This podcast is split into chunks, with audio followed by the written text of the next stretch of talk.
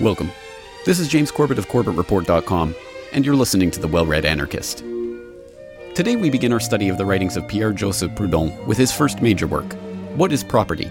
or An Inquiry into the Principle of Right and of Government, first published in 1840. Today's reading comes from the Gutenberg Project's e text of the book, released to the Gutenberg Project archives on Gutenberg.org on November 1, 1995. The preamble and preface have been omitted from this presentation. For a link to the full book, please see the show notes for today's podcast on CorbettReport.com. What is Property? An Inquiry into the Principle of Right and of Government by Pierre Joseph Proudhon. First Memoir. Adversus hostem eterna auctoritas esto. Against the enemy, revendication is eternal. Law of the Twelve Tables. Chapter 1. Method pursued in this work. The idea of a revolution. If I were asked to answer the following question, What is slavery? and I should answer in one word, It is murder, my meaning would be understood at once. No extended argument would be required to show that the power to take from a man his thought, his will, his personality, is a power of life and death, and that to enslave a man is to kill him. Why, then, to this other question, What is property? May I not likewise answer, It is robbery, without the certainty of being misunderstood, the second proposition being no other than a transformation of the first. I undertake to discuss the vital principle of our government and our institutions property. I am in my right. I may be mistaken in the conclusion which shall result from my investigations. I am in my right. I think best to place the last thought of my book first. Still am I in my right. Such an author teaches that property is a civil right, born of occupation and sanctioned by law. Another maintains that it is a natural right, originating in labor. And both of these doctrines, totally opposed as they may seem, are encouraged and applauded. I contend that neither labor, nor occupation, nor law can create property, that it is an effect without a cause. Am I censurable? But murmurs arise. Property is robbery. That is the war cry of 93. That is the signal of revolutions. Reader, calm yourself. I am no agent of discord, no firebrand of sedition. I anticipate history by a few days. I disclose a truth whose development we may try in vain to arrest. I write the preamble of our future Constitution. This proposition, which seems to you blasphemous, property is robbery, would, if our prejudices allowed us to consider it, be recognized as the lightning rod to shield us from the coming thunderbolt. But too many interests stand in the way. Alas, philosophy will not change the course of events.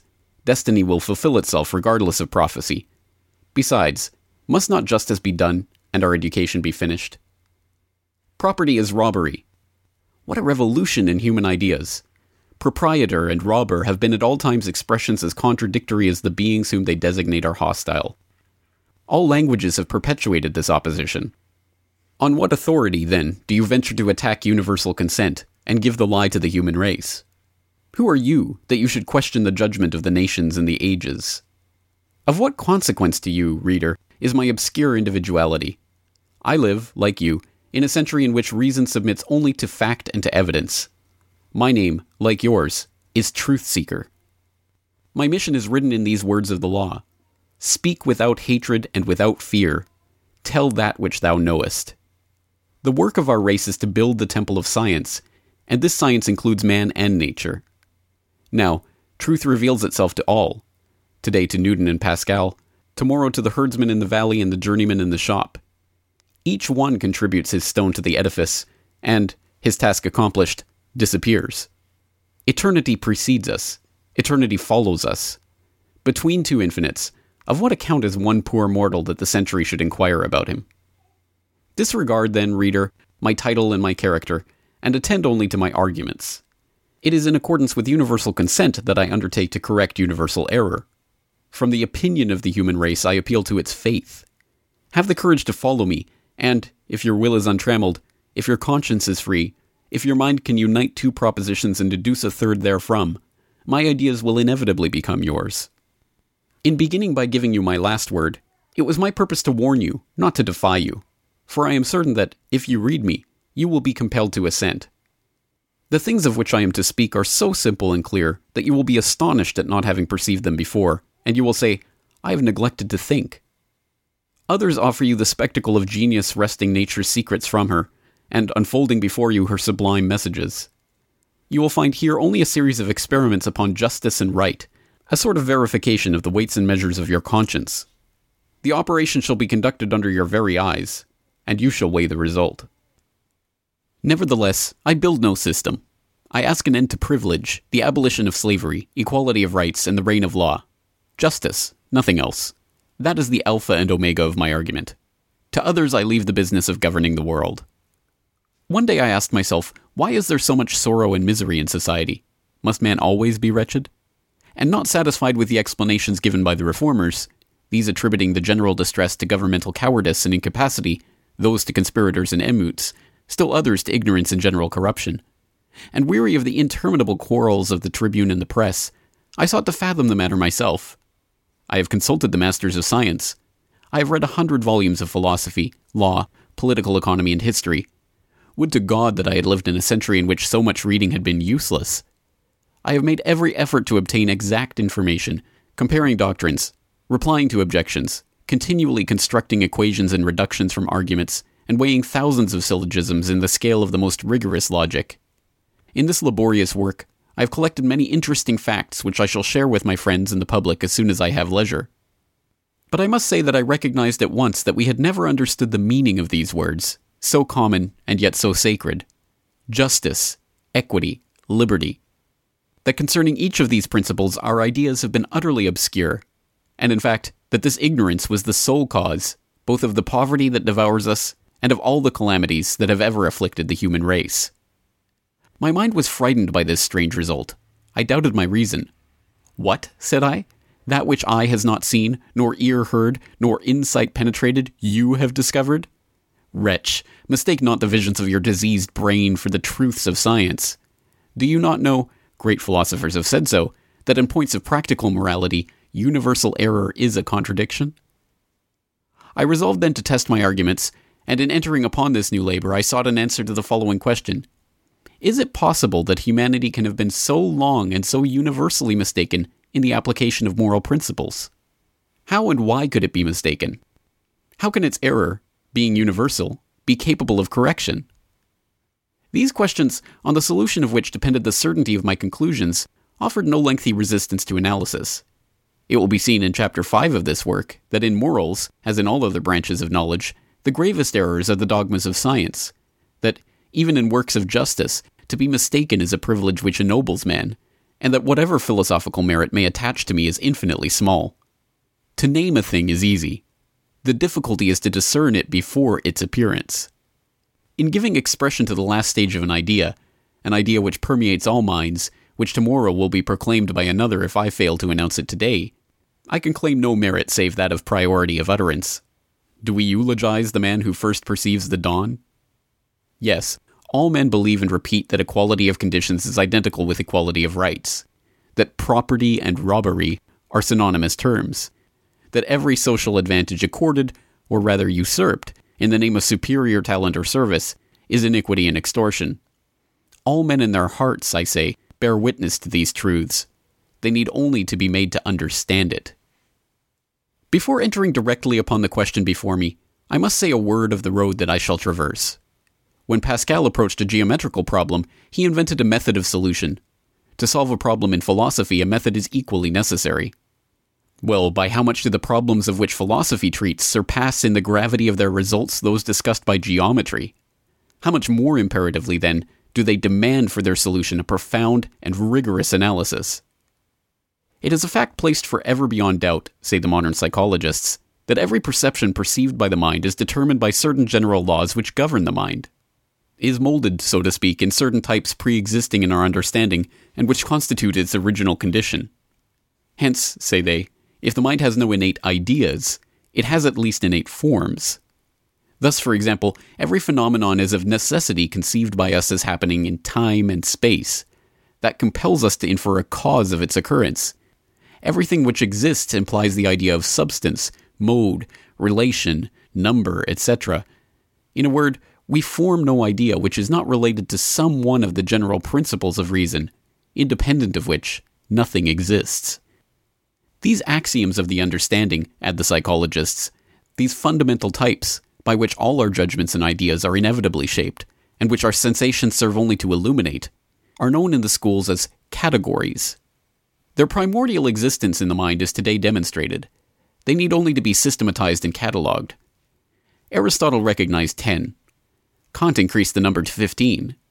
Monsieur Cousin has reduced it to 3, to 2, to 1.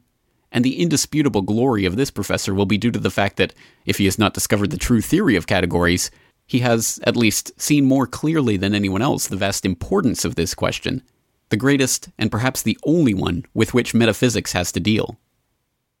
I confess that I disbelieve in the innateness, not only of ideas, but also of forms or laws of our understanding. And I hold the metaphysics of Reid and Kant to be still farther removed from the truth than that of Aristotle.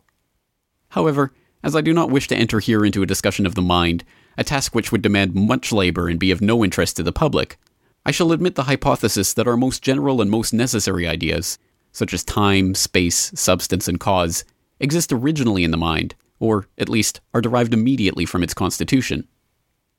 But it is a psychological fact nonetheless true, and one to which the philosophers have paid too little attention, that habit, like a second nature, has the power of fixing in the mind new categorical forms derived from the appearances which impress us, and by them usually stripped of objective reality, but whose influence over our judgments is no less predetermining than that of the original categories. Hence, we reason by the eternal and absolute laws of our mind, and at the same time by the secondary rules, ordinarily faulty, which are suggested to us by imperfect observation. This is the most fecund source of false prejudices, and the permanent and often invincible cause of a multitude of errors. The bias resulting from these prejudices is so strong that often, even when we are fighting against a principle which our mind thinks false, which is repugnant to our reason, and which our conscience disapproves, we defend it without knowing it. We reason in accordance with it, and we obey it while attacking it. Enclosed within a circle, our mind revolves about itself until a new observation, creating within us new ideas, brings to view an external principle which delivers us from the phantom by which our imagination is possessed. Thus, we know today that, by the laws of a universal magnetism whose cause is still unknown, two bodies, no obstacle intervening, tend to unite by an accelerated impelling force which we call gravitation. It is gravitation which causes unsupported bodies to fall to the ground, which gives them weight, and which fastens us to the earth on which we live. Ignorance of this cause was the sole obstacle which prevented the ancients from believing in the antipodes. Can you not see, said Augustine after Lactantius, that if there were men under our feet, their heads would point downward, and that they would fall into the sky? The Bishop of Hippo who thought the earth flat because it appeared so to the eye, supposed in consequence that if we should connect by straight lines the zenith with the nadir in different places, these lines should be parallel with each other, and in the direction of these lines he traced every movement from above to below. Thence he naturally concluded that the stars were rolling torches set in the vault of the sky, that, if left to themselves, they would fall to the earth in a shower of fire, that the earth was one vast plain, forming the lower portion of the world, etc. If he had been asked by what the world itself was sustained, he would have answered that he did not know, but that to God nothing is impossible. Such were the ideas of St. Augustine in regard to space and movement, ideas fixed within him by a prejudice derived from an appearance, and which would become with him a general and categorical rule of judgment. Of the reason why bodies fall, his mind knew nothing. He could only say that a body falls because it falls. With us, the idea of a fall is more complex. To the general ideas of space and movement which it implies, we add that of attraction or direction towards a center, which gives us the higher idea of a cause. But if physics has fully corrected our judgment in this respect, we still make use of the prejudice of St. Augustine, and when we say that a thing has fallen, we do not mean simply and in general that there has been an effect of gravitation, but specially and in particular that it is towards the earth and from above to below that this movement has taken place. Our mind is enlightened in vain.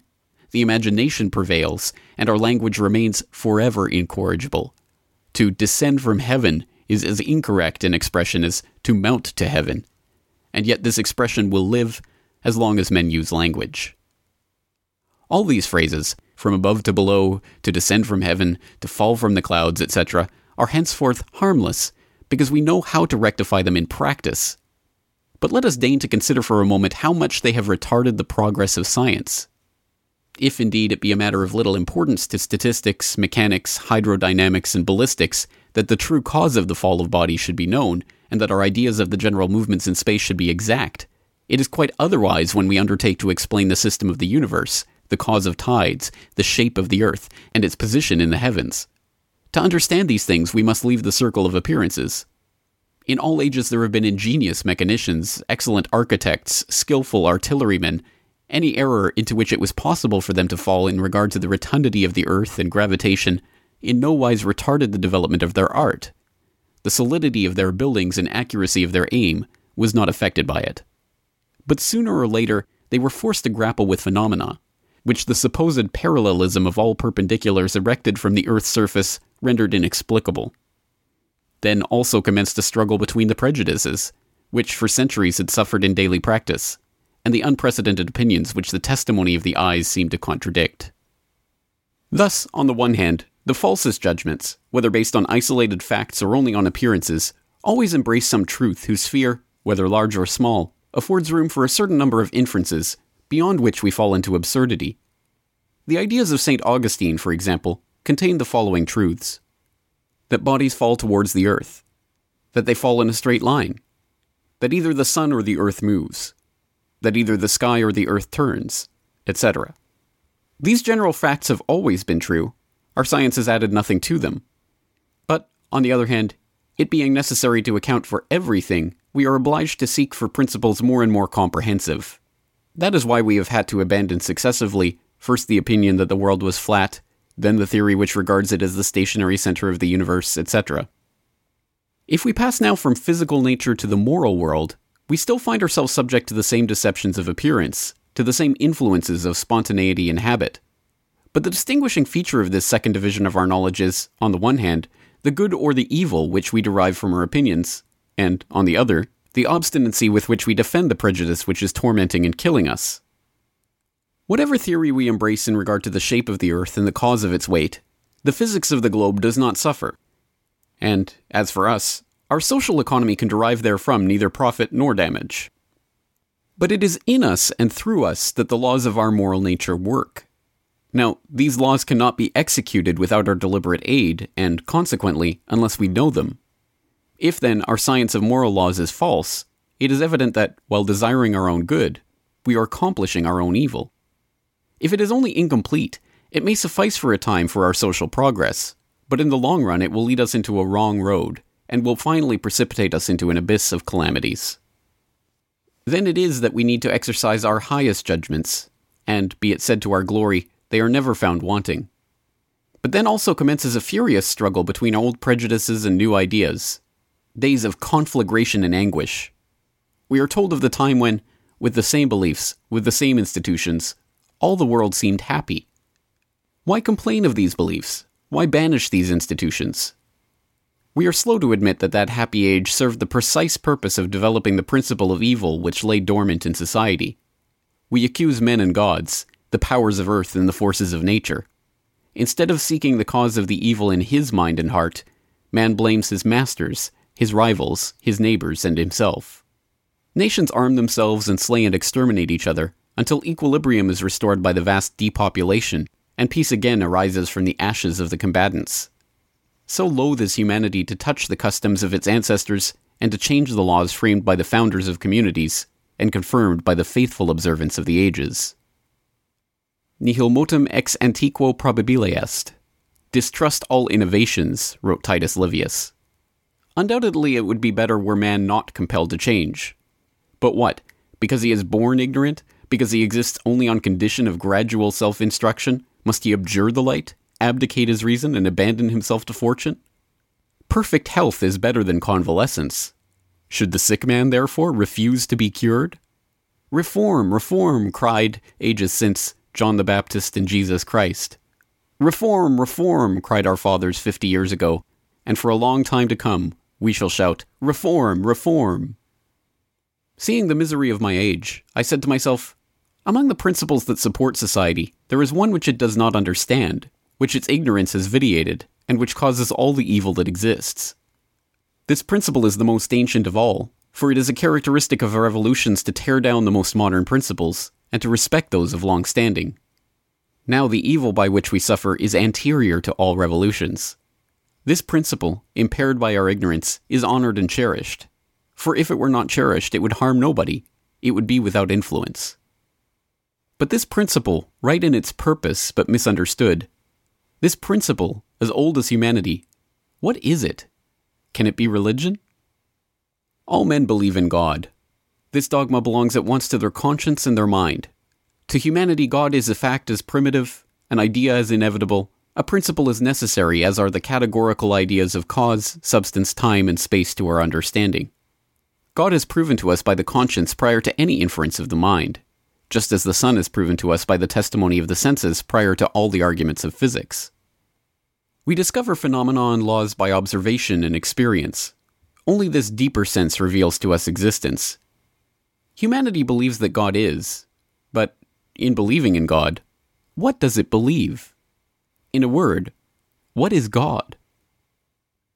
The nature of this notion of divinity this primitive, universal notion born in the race, the human mind has not yet fathomed.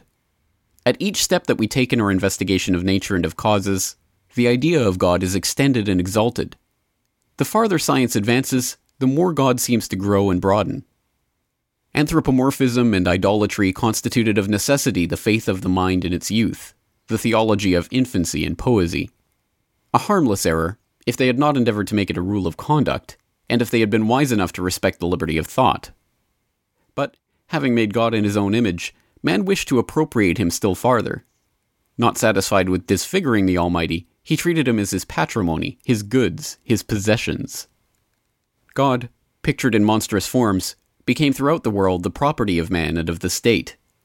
Such was the origin of the corruption of morals by religion, and the source of pious feuds and holy wars. Thank heaven we have learned to allow everyone his own beliefs. We seek for moral laws outside the pale of religion. Instead of legislating as to the nature and attributes of God, the dogmas of theology, and the destiny of our souls, we wisely wait for science to tell us what to reject and what to accept. God, soul, religion, eternal objects of our unwearied thought and our most fatal aberrations, terrible problems whose solution, forever attempted, forever remains unaccomplished, Concerning all these questions, we may still be mistaken, but at least our error is harmless. With liberty in religion, and the separation of the spiritual from the temporal power, the influence of religious ideas upon the progress of society is purely negative. No law, no political or civil institution being founded on religion. Neglect of duties imposed by religion may increase the general corruption, but it is not the primary cause. It is only an auxiliary result. It is universally admitted and especially in the matter which now engages our attention, that the cause of the inequality of conditions among men, of pauperism, of universal misery, and of governmental embarrassments, can no longer be traced to religion. We must go farther back and dig still deeper. But what is there in man older and deeper than the religious sentiment? There is man himself, that is, volition and conscience, free will and law, eternally antagonistic. Man is at war with himself. Why? Man, say the theologians, transgressed in the beginning. Our race is guilty of an ancient offense. For this transgression, humanity has fallen. Error and ignorance have become its sustenance. Read history, you will find universal proof of this necessity for evil in the permanent misery of nations. Man suffers and always will suffer. His disease is hereditary and constitutional. Use palliatives, employ emollients. There is no remedy. Nor is this argument peculiar to the theologians. We find it expressed in equivalent language in the philosophical writings of the materialists, believers in infinite perfectibility. Destutt de Tracy teaches formally that poverty, crime, and war are the inevitable conditions of our social state, necessary evils, against which it would be folly to revolt. So, call it necessity of evil or original depravity. It is at bottom the same philosophy. The first man transgressed, if the votaries of the Bible interpreted it faithfully, they would say, man originally transgressed. That is, made a mistake. For to transgress, to fail, to make a mistake, all mean the same thing. The consequences of Adam's transgression are inherited by the race. The first is ignorance. Truly, the race, like the individual, is born ignorant. But in regard to a multitude of questions, even in the moral and political spheres, this ignorance of the race has been dispelled. Who says that it will not depart altogether? Mankind makes continual progress toward truth, and light ever triumphs over darkness. our disease is not then absolutely incurable, and the theory of the theologians is worse than inadequate. It is ridiculous, since it is reducible to this tautology man errs because he errs, while the true statement is this man errs because he learns. Now, if man arrives at a knowledge of all that he needs to know, it is reasonable to believe that, ceasing to err, he will cease to suffer. But if we question the doctors as to this law, said to be engraved upon the heart of man, we shall immediately see that they dispute about a matter of which they know nothing, that concerning the most important questions, there are almost as many opinions as authors, that we find no two agreeing as to the best form of government, the principle of authority, and the nature of right, that all sail haphazard upon a shoreless and bottomless sea, abandoned to the guidance of their private opinions, which they modestly take to be right reason. And in view of this medley of contradictory opinions, we say the object of our investigations is the law, the determination of the social principle. Now, the politicians, that is, the social scientists, do not understand each other. Then the error lies in themselves. And as every error has a reality for its object, we must look in their books to find the truth which they have unconsciously deposited there. Now, of what do the lawyers and the publicists treat? Of justice, equity, liberty, natural law, civil laws, etc. But what is justice? What is its principle, its character, its formula? To this question, our doctors evidently have no reply, for otherwise their science, starting with a principle clear and well defined, would quit the region of probabilities and all disputes would end. What is justice? The theologians answer all justice comes from God. That is true, but we know no more than before. The philosophers ought to be better informed. They have argued so much about justice and injustice. Unhappily, an examination proves that their knowledge amounts to nothing, and that with them, as with the savages whose every prayer to the sun is simply oh, oh, it is a cry of admiration, love, and enthusiasm. But who does not know that the sun attaches little meaning to the interjection "oh"? That is exactly our position toward the philosophers in regard to justice.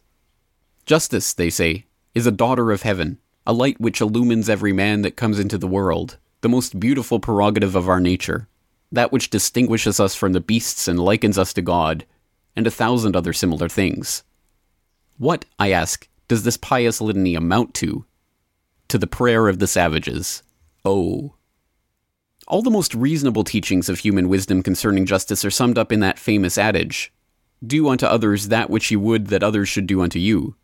Do not unto others that which ye would not that others should do unto you. But this rule of moral practice is unscientific. What have I a right to wish that others should do or not do to me? It is of no use to tell me that my duty is equal to my right, unless I am told at the same time what my right is. Let us try to arrive at something more precise and positive. Justice is the central star which governs societies, the pole around which the political world revolves, the principle and the regulator of all transactions. Nothing takes place between men save in the name of right, nothing without the invocation of justice. Justice is not the work of the law. On the contrary, the law is only a declaration and application of justice in all circumstances where men are liable to come into contact. If, then, the idea that we form of justice and right were ill defined, if it were imperfect or even false, it is clear that all our legislative applications would be wrong, our institutions vicious, our politics erroneous. Consequently, there would be disorder and social chaos.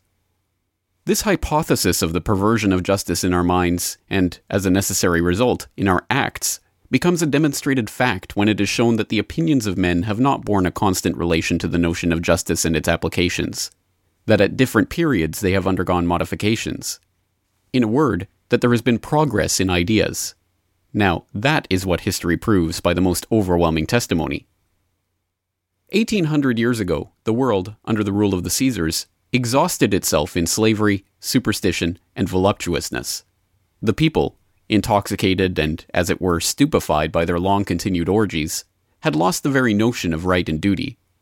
War and dissipation by turns swept them away usury and the labor of machines, that is, of slaves, by depriving them of the means of subsistence, hindered them from continuing the species. Barbarism sprang up again, in a hideous form, from this massive corruption, and spread like a devouring leprosy over the depopulated provinces. The wise foresaw the downfall of the empire but could devise no remedy. What could they think indeed? To save this old society, it would have been necessary to change the objects of public esteem and veneration, and to abolish the rights affirmed by a justice purely secular. They said, Rome has conquered through her politics and her gods. Any change in theology and public opinion would be folly and sacrilege. Rome, merciful toward conquered nations, though binding them in chains, spared their lives. Slaves are the most fertile source of her wealth. Freedom of the nations would be the negation of her rights and the ruin of her finances. Rome, in fact, enveloped in the pleasures and gorged with the spoils of the universe, is kept alive by victory and government. Her luxury and her pleasures are the price of her conquests. She can neither abdicate nor dispossess herself. Thus, Rome had the facts and the law on her side. Her pretensions were justified by universal custom and the law of nations. Her institutions were based upon idolatry and religion, slavery in the state, and epicurism in private life. To touch those was to shake society to its foundations, and, to use our modern expression, to open the abyss of revolutions. So the idea occurred to no one, and yet humanity was dying in blood and luxury. All at once a man appeared, calling himself the Word of God. It is not known to this day who he was, whence he came, nor what suggested to him his ideas. He went about proclaiming everywhere that the end of the existing society was at hand, that the world was about to experience a new birth, that the priests were vipers, the lawyers ignoramuses, and the philosophers hypocrites and liars. The master and slave were equals, that usury and everything akin to it was robbery, that proprietors and idlers would one day burn, while the poor and pure in heart would find a haven of peace. This man, the Word of God, was denounced and arrested as a public enemy by the priests and the lawyers, who well understood how to induce the people to demand his death. But this judicial murder, though it put the finishing strokes to their crimes, did not destroy the doctrinal seeds which the Word of God had sown.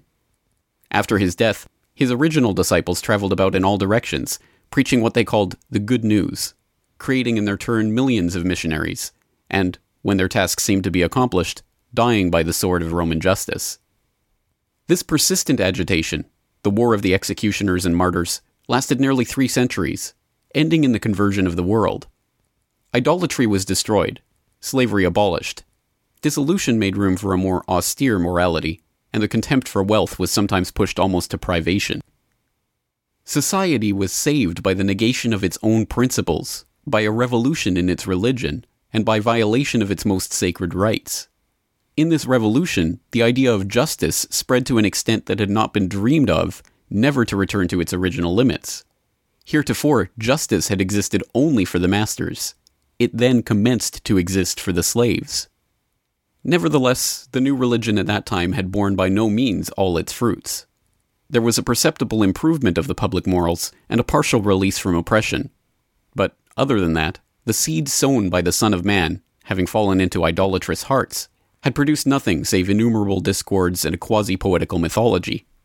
Instead of developing into their practical consequences the principles of morality and government taught by the Word of God, his followers busied themselves in speculations as to his birth, his origin, his person, and his actions. They discussed his parables, and from the conflict of the most extravagant opinions upon unanswerable questions and texts which no one understood, was born theology, which may be defined as the science of the infinitely absurd. The truth of Christianity did not survive the age of the apostles. The gospel, commented upon and symbolized by the Greeks and Latins, loaded with pagan fables, became literally a mass of contradictions. And to this day, the reign of the infallible church has been a long era of darkness. It is said that the gates of hell will not always prevail, that the word of God will return, and that one day men will know truth and justice.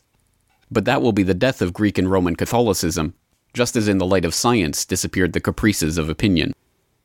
The monsters which the successors of the apostles were bent on destroying, frightened for a moment, reappeared gradually, thanks to the crazy fanaticism and sometimes the deliberate connivance of priests and theologians.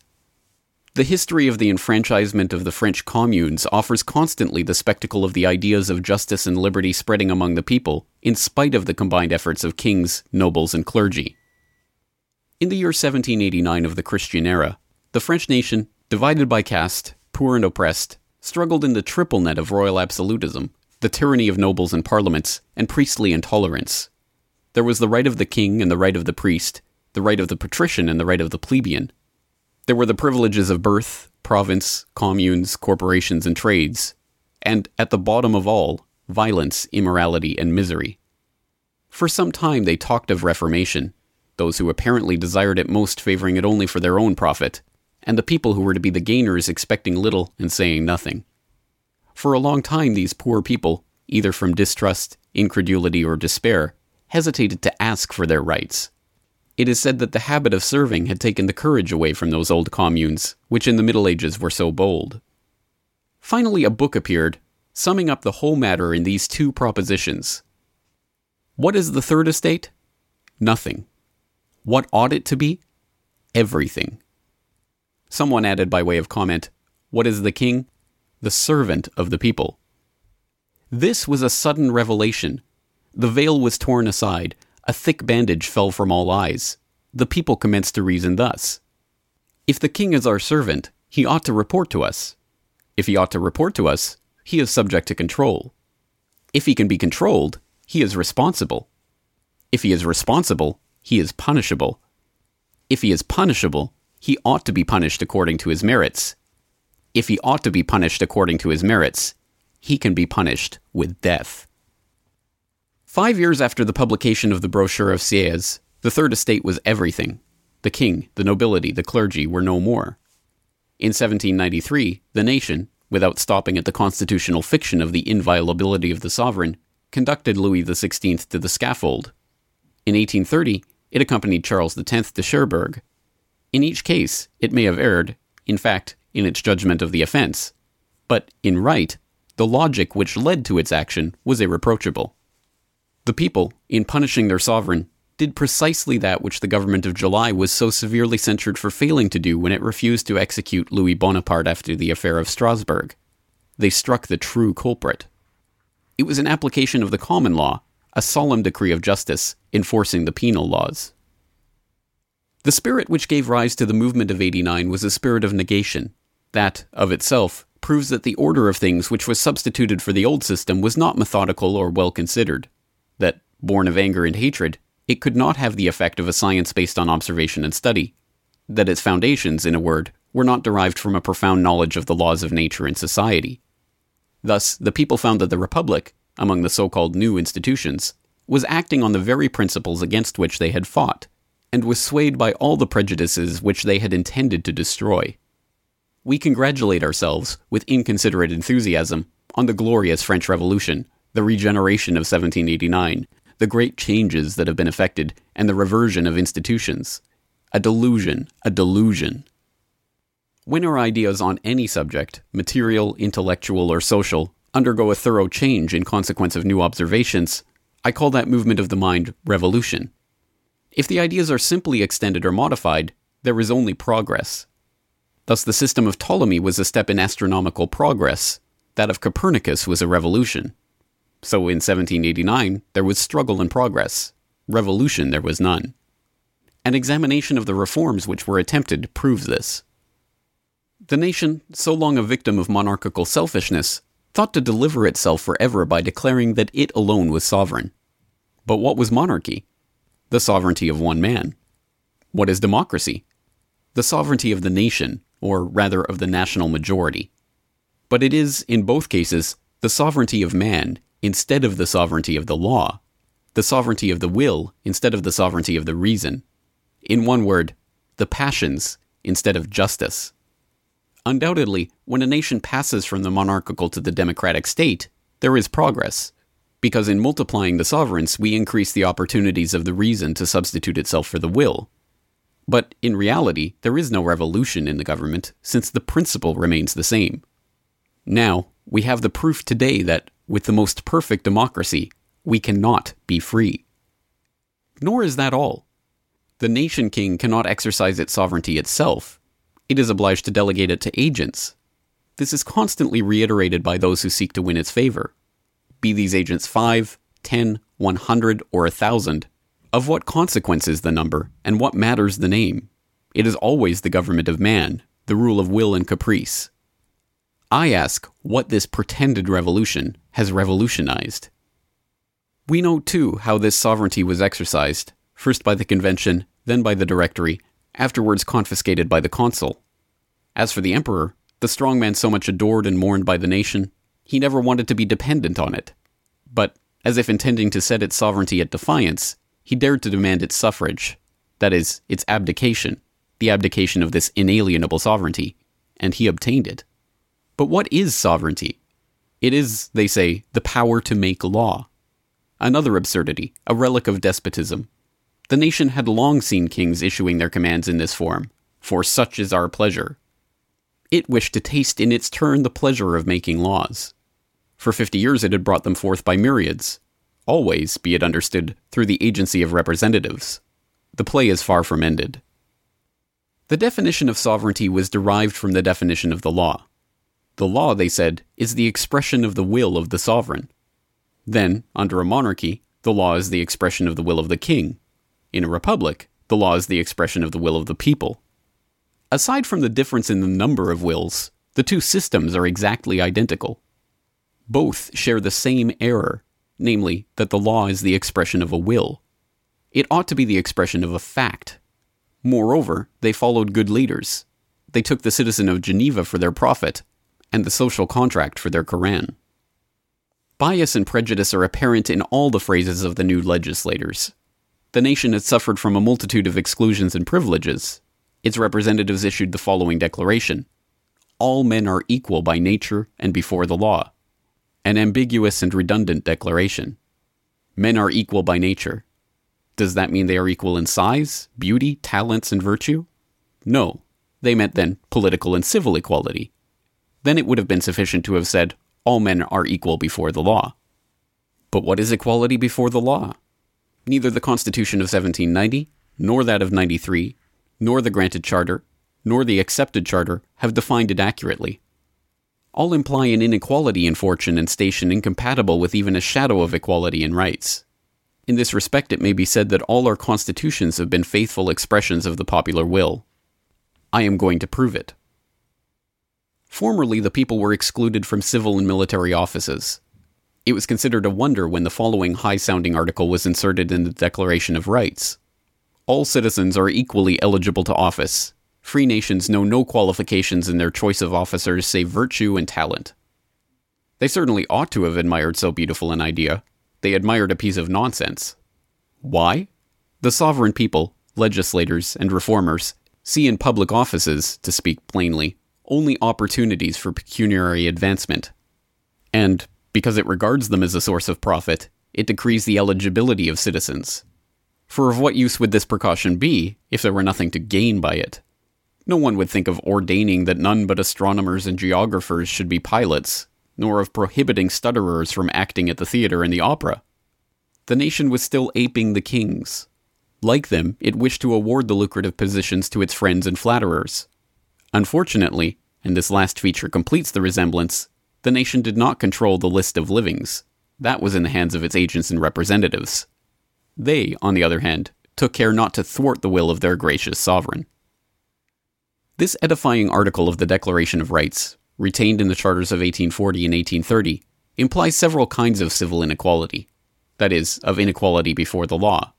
Inequality of station, since the public functions are sought only for the consideration and emoluments which they bring. Inequality of wealth, since, if it had been desired to equalize fortunes, public service would have been regarded as a duty, not as a reward. Inequality of privilege, the law not stating what it means by talents and virtues. Under the empire, virtue and talent consisted simply in military bravery and devotion to the emperor. That was shown when Napoleon created his nobility and attempted to connect it with the ancients. Today, the man who pays taxes to the amount of 200 francs is virtuous. The talented man is the honest pickpocket. Such truths as these are accounted trivial. The people finally legalized property. God forgive them, for they know not what they did. For fifty years they have suffered for their miserable folly. But how came the people, whose voice, they tell us, is the voice of God, and whose conscience is infallible, how came the people to err? How happens it that, when seeking liberty and equality, they fell back into privilege and slavery? Always through copying the ancient regime. Formerly, the nobility and the clergy contributed towards the expenses of the state only by voluntary aid and gratuitous gift. Their property could not be seized even for debt. while the plebeian, overwhelmed by taxes and statute labor, was continually tormented, now by the king's tax gatherers, now by those of the nobles and clergy. He whose possessions were subject to mortmain could neither bequeath nor inherit property. He was treated like the animals, whose services and offspring belonged to their master by right of accession. The people wanted the conditions of ownership to be alike for all. They thought that everyone should enjoy and freely dispose of his possessions, his income, and the fruit of his labor and industry. The people did not invent property, but as they had not the same privileges in regard to it, which the nobles and clergy possessed, they decreed that the right should be exercised by all under the same conditions. The more obnoxious forms of property, statute labor, mortmain, maitrise, and exclusion from public office, have disappeared. The conditions of its enjoyment have been modified. The principle still remains the same. There has been progress in the regulation of the right. There has been no revolution. These, then, are the three fundamental principles of modern society, established one after another by the movements of 1789 and 1830. 1. Sovereignty of the human will, in short, despotism. 2. Inequality of wealth and rank. 3. Property, above justice, always invoked as the guardian angel of sovereigns, nobles, and proprietors.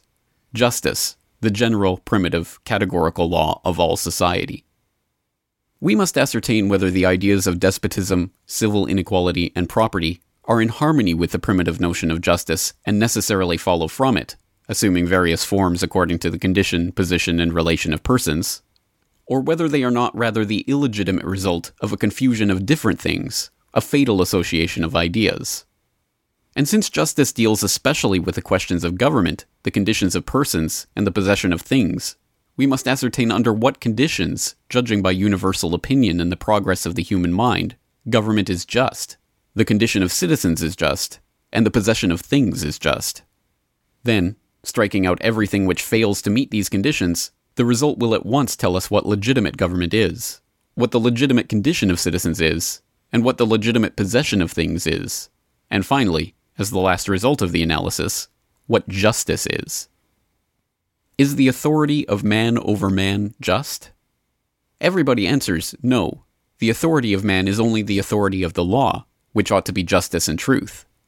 The private will counts for nothing in government, which consists, first, in discovering truth and justice in order to make the law, and, second, in superintending the execution of this law. I do not now inquire whether our constitutional form of government satisfies these conditions, whether, for example, the will of the ministry never influences the declaration and interpretation of the law, or whether our deputies in their debates are more intent on conquering by argument than by force of numbers. It is enough for me that my definition of a good government is allowed to be correct. This idea is exact. Yet we see that nothing seems more just to the Oriental nations than the despotism of their sovereigns. With the ancients and in the opinion of the philosophers themselves, slavery was just that in the Middle Ages the nobles, the priests, and the bishops felt justified in holding slaves. That Louis XVI thought that he was right when he said, The state, I am the state, and that Napoleon deemed it a crime for the state to oppose his will. The idea of justice, then, applied to sovereignty and government, has not always been what it is today. It has gone on developing and shaping itself by degrees until it has arrived at its present state. But has it reached its last phase? I think not. Only, as the last obstacle to be overcome arises from the institution of property which we have kept intact, in order to finish the reform in government and consummate the revolution, this very institution we must attack. Is political and civil inequality just? Some say yes, others no. To the first, I would reply that when the people abolished all privileges of birth and caste, they did it, in all probability, because it was for their advantage. Why then do they favor the privileges of fortune more than those of rank and race? Because, say they, political inequality is a result of property, and without property, society is impossible. Thus, the question just raised becomes a question of property. To the second, I content myself with this remark. If you wish to enjoy political equality, abolish property. Otherwise, why do you complain? Is property just? Everybody answers without hesitation Yes, property is just. I say everybody, for up to the present time, no one who thoroughly understood the meanings of his words has answered no. for it is no easy thing to reply understandingly to such a question. Only time and experience can furnish an answer. Now, this answer is given. It is for us to understand it. I undertake to prove it. We are to proceed with the demonstration in the following order 1. We dispute not at all. We refute nobody. We deny nothing. We accept as sound all the arguments alleged in favor of property, and confine ourselves to search for its principle, in order that we may then ascertain whether this principle is faithfully expressed by property. In fact, property being defensible on no ground save that of justice, the idea, or at least the intention, of justice must of necessity underlie all the arguments that have been made in defense of property. And, as on the other hand, the right of property is only exercised over those things which can be appreciated by the senses, justice, secretly objectifying itself, so to speak, must take the shape of an algebraic formula. By this method of investigation, we soon see that every argument which has been invented in behalf of property, whatever it may be, always and of necessity leads to equality, that is, to the negation of property. The first part covers two chapters one treating of occupation, the foundation of our right, the other of labor and talent, considered as causes of property and social inequality. The first of these chapters will prove that the right of occupation obstructs property, the second, that the right of labor destroys it. 2. Property, then, being of necessity conceived as existing only in connection with equality, it remains to find out why, in spite of this necessity of logic, equality does not exist. This new investigation also covers two chapters. In the first, considering the fact of property in itself, we inquire whether this fact is real, whether it exists, whether it is possible. For it would imply a contradiction were these two opposite forms of society, equality and inequality, both possible. Then we discover, singularly enough, that property may indeed manifest itself accidentally, but that, as an institution and principle, it is mathematically impossible. So that the axiom of the school, ab actu ad posse valet consecutio, from the actual to the possible the inference is good, is given the lie as far as property is concerned. Finally, in the last chapter, calling psychology to our aid and probing man's nature to the bottom, we shall disclose the principle of justice, its formula and character. We shall state with precision the organic law of society. We shall explain the origin of property, the causes of its establishment, its long life, and its approaching death. We shall definitively establish its identity with robbery. And, after having shown that these three prejudices, the sovereignty of man, the inequality of conditions, and property, are one and the same, that they may be taken for each other, and are reciprocally convertible. We shall have no trouble in inferring therefrom, by the principle of contradiction, the basis of government and right. There our investigations will end, reserving the right to continue them in future works. The importance of the subject which engages our attention is recognized by all minds. Property, says Monsieur Hennequin, is the creative and conservative principle of civil society. Property is one of those basic institutions new theories concerning which cannot be presented too soon. For it must not be forgotten, and the publicist and statesman must know, that on the answer to the question whether property is the principle or the result of social order, whether it is to be considered as a cause or an effect, depends all morality, and consequently, all the authority of human institutions. These words are a challenge to all men of hope and faith, but although the cause of equality is a noble one, no one has yet picked up the gauntlet thrown down by the advocates of property. No one has been courageous enough to enter upon the struggle. The spurious learning of haughty jurisprudence and the absurd aphorisms of a political economy controlled by property have puzzled the most generous minds. It is a sort of password among the most influential friends of liberty and the interests of the people that equality is a chimera. So many false theories and meaningless analogies influence minds otherwise keen but which are unconsciously controlled by popular prejudice. Equality advances every day. Fit Aequalitas. Soldiers of liberty, shall we desert our flag in the hour of triumph? A defender of equality, I shall speak without bitterness and without anger, with the independence becoming a philosopher, with the courage and firmness of a free man. May I, in this momentous struggle, carry into all hearts the light with which I am filled, and show, by the success of my argument, that equality failed to conquer by the sword, only that it might conquer by the pen. This concludes Chapter 1 of the first memoir of What is Property by Pierre Joseph Proudhon. The full text of this book is available for download at Gutenberg.org. Next week, we will continue with Chapter 2 Property Considered as a Natural Right. For links, show notes, and the RSS feed for the Well Read Anarchist podcast, please visit CorbettReport.com. Música